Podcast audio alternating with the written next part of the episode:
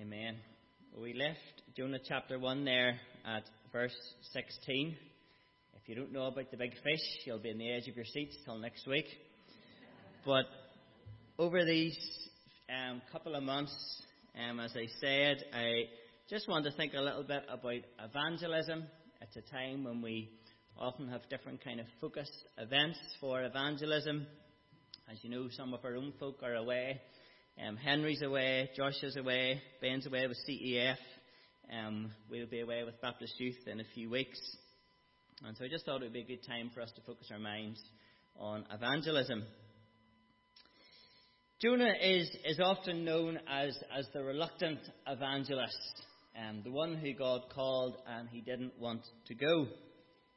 And the reluctant evangelist who was swallowed by a big fish.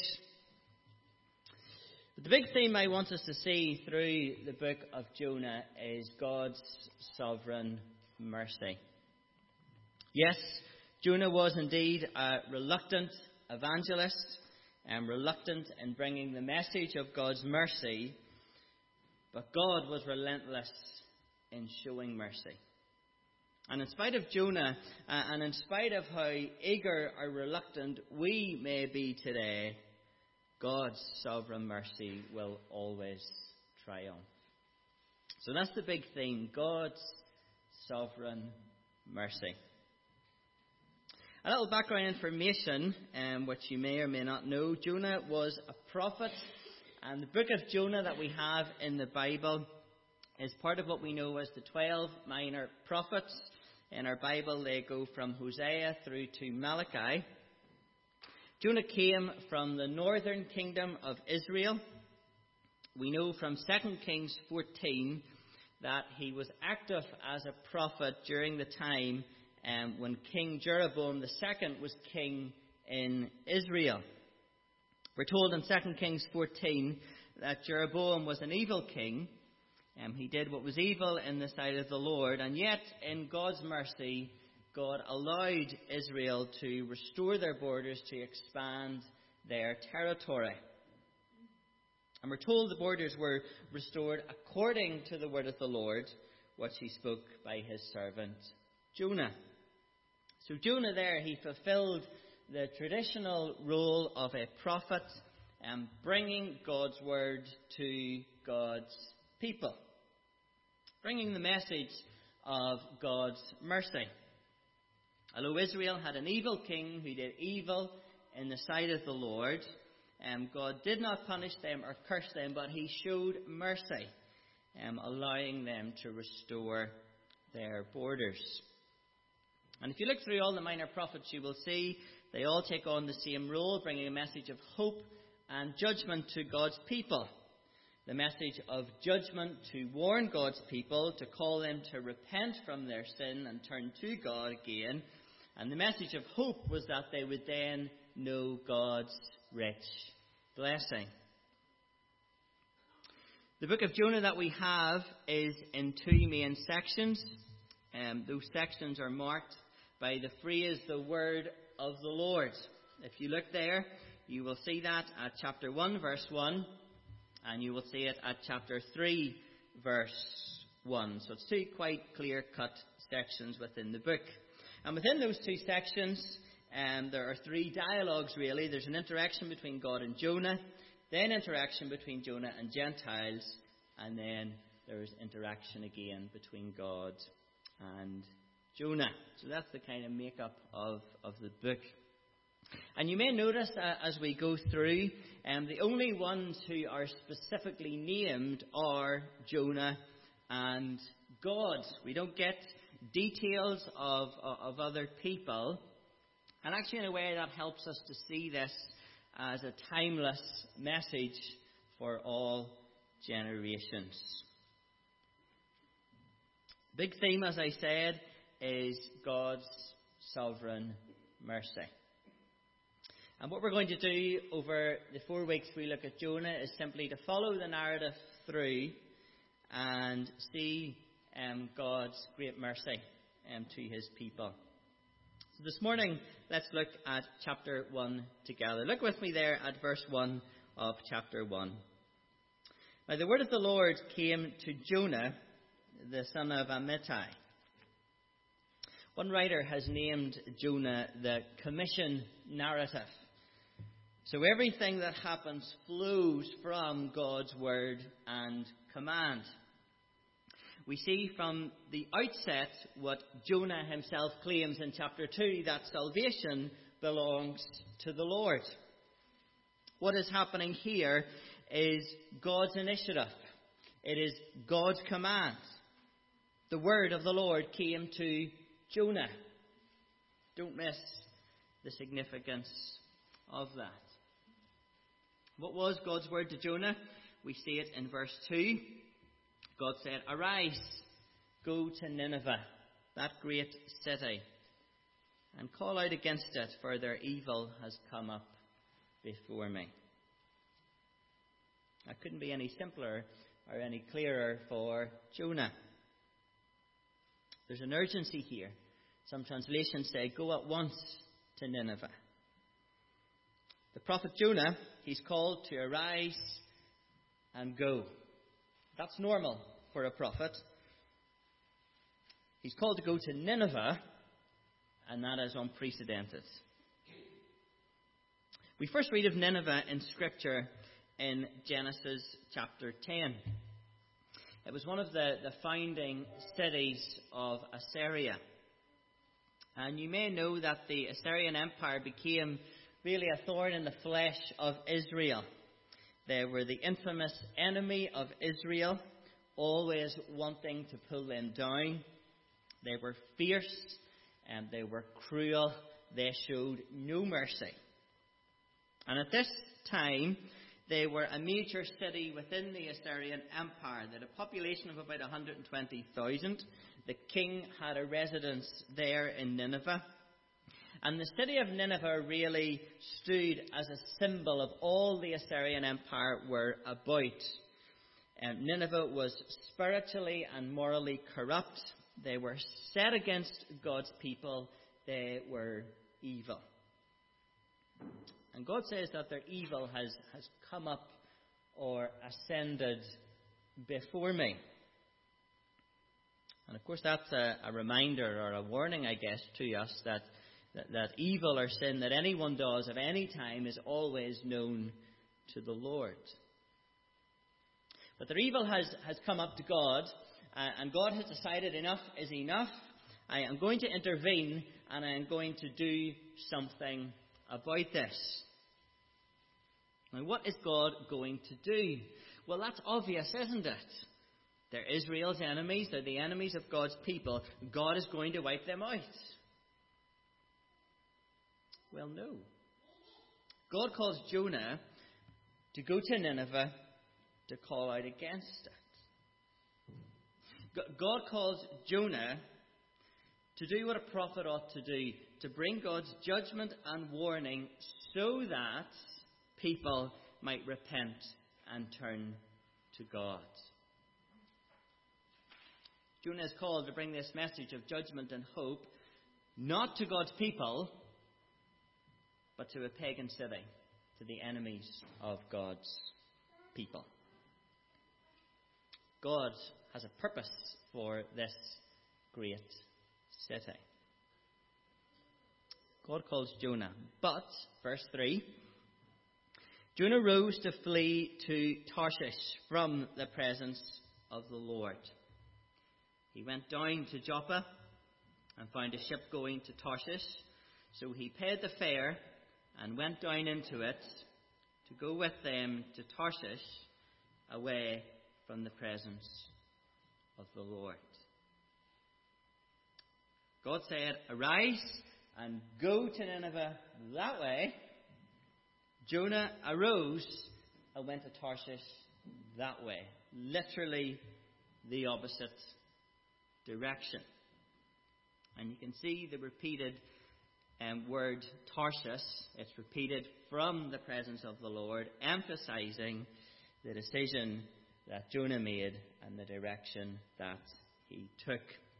Notice also he was called to arise and there's this repeated emphasis on Jonah going down. He went down to Joppa, down into the boat, we see further on, he went again down into the inner part of the ship and he lay down and went to sleep. It seems the writer is building this picture, this spiritual picture of Jonah running away from God, and the further he goes down, the closer he is moving towards spiritual death. Now, why did Jonah not want to go to Nineveh? At this point, we're not told exactly. We don't get the true motive of his heart here. We can only assume at this point it was because it was God's enemies and it was just so out of his comfort zone for a prophet. But he doesn't want to go, and he comes up with a plan to escape from the presence of the Lord. Now, of course, it's silly to try and escape God's presence because we know that God is everywhere. I don't know in Jonah's thinking, was he actually trying to get outside the realm of God's presence, or was he trying to get away from the sense of God's presence and call to go to Nineveh? I think the latter is more likely. Tarshish is described in Isaiah as a place that has not heard of God's fame or has not seen his glory. So perhaps Jonah thought this was a good place to go to escape God's call. But we're seeing this conflict between the Lord and Jonah. Verse 1, the word of the Lord came to Jonah. Verse 3, but Jonah went the opposite way. Verse 4, but the Lord. Look at verse 4. But the Lord hurled a great wind upon the sea, and there was a mighty tempest on the sea, so that the ship threatened to break up.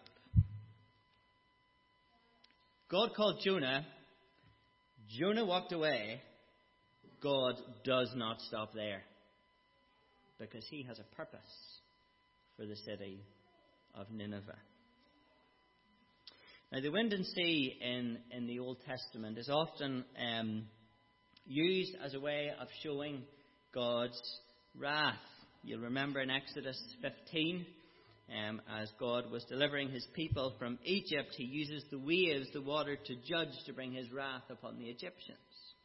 The Psalms and the prophets often speak about wind and sea in relation to God's wrath and judgment. The sea and the ship that Jonah was using as his purpose of escape, God is now using for his own purpose. One writer says the wind, sea, and ship communicate both God's wrath and affirm his sovereignty. The mariners, the sailors, verse 5.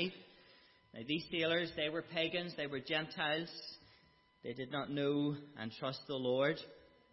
They became afraid as this storm arose and they began each to cry out to his God, a bit frantic, in an attempt to try and calm the storm. Then they hurled the cargo into the sea um, to lighten the load. Perhaps they thought, well, this will maybe steady things up if we've a bit of a lighter load. Now, what was Jonah doing while all this was going on? Jonah was sleeping. There are these sailors up above, crying out to be saved. And Jonah, he's underneath. And he's sleeping. Well, the captain, he came to Jonah and he said, Arise. Remember, that's the first word that God spoke to Jonah. I wonder did it make Jonah think? I wonder where, where the bells ringing in his head. You know, who has said arise to me before? Well, the captain said, Arise, call out to your God. Perhaps your God will give a thought to us that we may not perish. So these sailors, they're, they're obviously now thinking that, that this storm was, was sent from Jonah's God, and so they asked Jonah to cry out to his God on behalf of the people, on behalf of themselves. And from the information we have here, Jonah did not cry out to his God. Jonah did not pray. And in verse 7, they, they've understood through their conversation with Jonah that the storm is judgment. So they cast lots to decide who is responsible, and of course the lot fell to Jonah. And they hit Jonah with five questions, verse 8. They come up to Jonah and they say, Tell us on whose account this evil has come upon us. What's your occupation? Where do you come from? What's your country? And of what people are you? You, you see that the franticness of this? Saying, Look, what on earth is going on here? We need to know. We're dying here.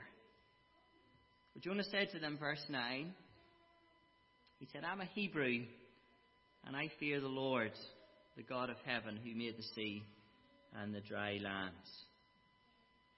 When Jonah said that, they became exceedingly afraid. Verse 10. And now they realize that Jonah is trying to escape. And he's trying to escape from the God who made the sea. And they said to him, What is this that you have done? In other words, how can you be so stupid? He says, Jonah, you are escaping on the sea from the God who controls the sea. Don't you get it? Even these Gentiles can see clearly how foolish it is what Jonah is doing. And they asked Jonah, What should we do that the sea may be quiet? Jonah said, verse 12, Pick me up and hurl me into the sea. Then the sea will quiet down for you. For I know it's because of me this great tempest has come upon you. Now, Jonah's reluctance and stubbornness is actually remarkable. Now, yes, he says, Pick me up and hurl me into the sea. But in spite of, of this absolute chaos, he's still trying to escape from what God wants him to do. Notice that he didn't repent. Notice he didn't say, God, I'm sorry, I've had enough of running away, I, I, can see the chaos I've caused, just send me now to Nineveh and I will go. No. He said, hurl me into the sea. Perhaps he thought, perhaps he hoped this would be the end of him, and that would be his escape from going to Nineveh, and in that he could also save these sailors. Well, the men weren't brave enough to do that. They began to row hard to get him back to dry land and save themselves, but the sea grew more and more turbulent. And realizing that their own efforts were pointless, realizing that they weren't going to save themselves, they cried out to God for mercy, verse 14. They cried, O Lord, let us not perish for this man's life, and lay not on us innocent blood, for you, O Lord, have done as it pleased you. You see this? These sailors are now praying to the true God. They now recognize that this was the only way for them to be saved. And so the men hurled Jonah into the sea, and the sea ceased from its raging. In verse 16, the men feared the Lord exceedingly, and they offered a sacrifice to the Lord and made vows. And we see through this almost the, the progression of these sailors um, almost understanding of the Lord, the progression of their fear of God. Firstly, they were afraid of the storm, verse 5, uh, and which God was sending it. Verse 10, they were exceedingly afraid when they knew it was the God who controlled the sea. Now, verse 16, the men feared the Lord exceedingly which suggest to us they were now in awe of who God is. They had understood who God is and they were offering Him worship. This storm scene that we have before us, it's, it's very similar to a storm scene in the Gospels. You may remember that Jesus got into a boat with his disciples to escape a crowd. And a great windstorm arose. Um, Jesus was asleep while the disciples were panicking. They woke Jesus up and said, Do you not care that we are perishing? Jesus got up, he rebuked the wind and the waves, and the disciples were left in fear and wonder at who Jesus is. Now, of course, there are contrasts between the two scenes. Um, Jonah was able to sleep content running away from the call of God. Jesus was able to sleep content as he was embracing the call of God. The storm came to Jonah as God's wrath. The storm came to Jesus and the disciples, proving that Jesus himself was Lord of creation and the one who could quiet God's wrath. Jonah does accept the blame. God's wrath comes upon him as he's hurled into the sea while others are saved. Jesus, too, accepts the blame, but not for himself, but for the sins of others. God's wrath comes upon him on the cross, while those who cry out to God can receive mercy instead of wrath. Now, as we close, I just want to make two, um, two simple applications for us. And the first is this trust God's sovereign working. Trust God's sovereign working, even when it takes us where we don't want to go. It's very obvious Jonah did not want to go to Nineveh. And so often we will we'll say to children if they don't want to go somewhere or do something, we'll say we can do this the easy way or the hard way, but either way, you will do it. Jonah, of course, chose the hard way. He tried to escape. He tried to run away.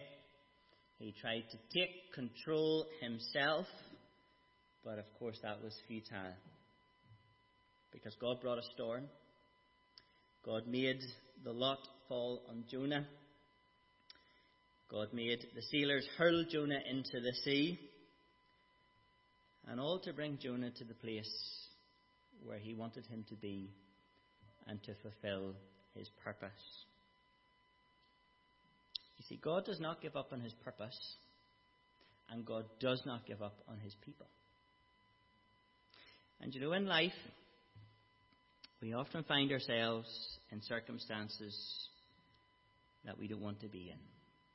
Circumstances we would love to escape from the most mundane things of everyday life to the most dramatic experiences of life.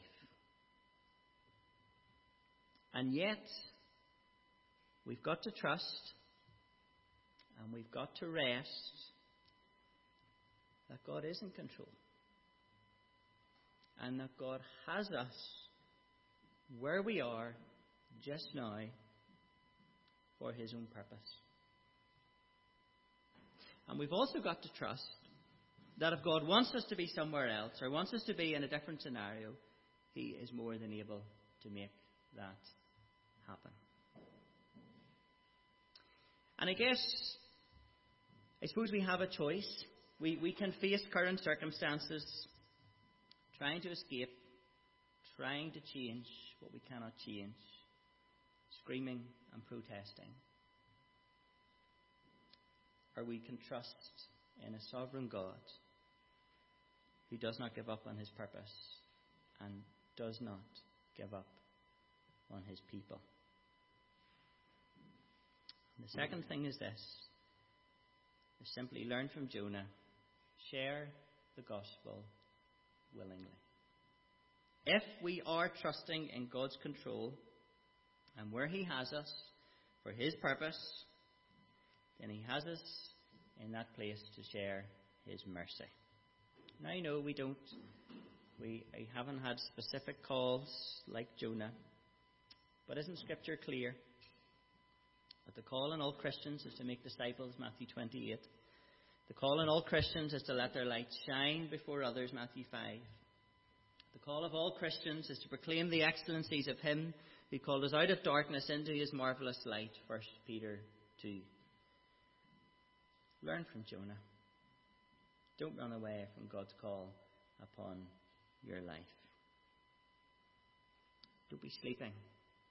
We thought about this briefly on, on Thursday evening. Don't be sleeping when it's time to wake up and to pray and to cry out to God for those around us who are dying without salvation. Don't be sleeping. Wake up. Be alert to the cries of people around us for peace and life and salvation that only God can bring. These cries, they may be obvious, they may be more subtle, but they're there. And we've got to be awake. And we've got to be alert. So, where has God placed you? Where do you live? Where do you work? Who are the people you are currently in contact with? What are your current circumstances? That's where God has placed you. Now, here's the real challenge, and, and I leave us on a challenge this morning. When was the last time you shared the mercy of God with someone who does not yet know? Now, I don't mean the last time you talked about being at church, I don't mean the last time you invited someone to a church meeting. When was the last time you shared about the mercy of God in Jesus Christ? And I can assure you, I ask myself that as well. Do we willingly share the gospel? Or are we a bit more like Jonah than we would like to admit? We run in the opposite direction. We would rather do anything but share the gospel where God has placed us and called us. May God show his mercy to us and bring us to where he wants us to be. Let's pray.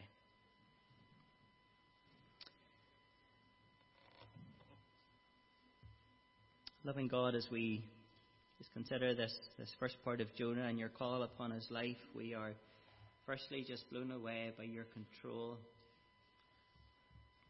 um, over Jonah's life and over all things, your control over creation, your control over unbelievers, all to bring about your good purposes. All that others might know and come to know your mercy. And God, I pray that this morning that each of us would really rest in who you are. That you are a God in control. And regardless of what our current circumstances are, regardless of those things that life brings to us, that, that what we don't want, from the mundane to the particularly traumatic, Lord, we pray that we will have some sense of who you are, of your control, of your relentless pursuit to show your mercy.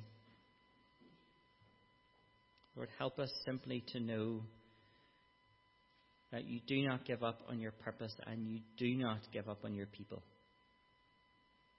Thank you that you didn't give up on Jonah. But yet, Lord, may we learn from him too. May we gladly, may we willingly um, share your great mercy with others where you have placed us and where you have called us. Father, forgive us when we are too quick to run the other direction. Forgive us when we're too quick to take conversation in another direction. Lord, we ask for your mercy upon us. Change us, we pray. Give us a heart for the lost around us. Give us courage to move towards and to speak and to gladly proclaim Christ where you have placed us. We pray in his name. Amen. Amen.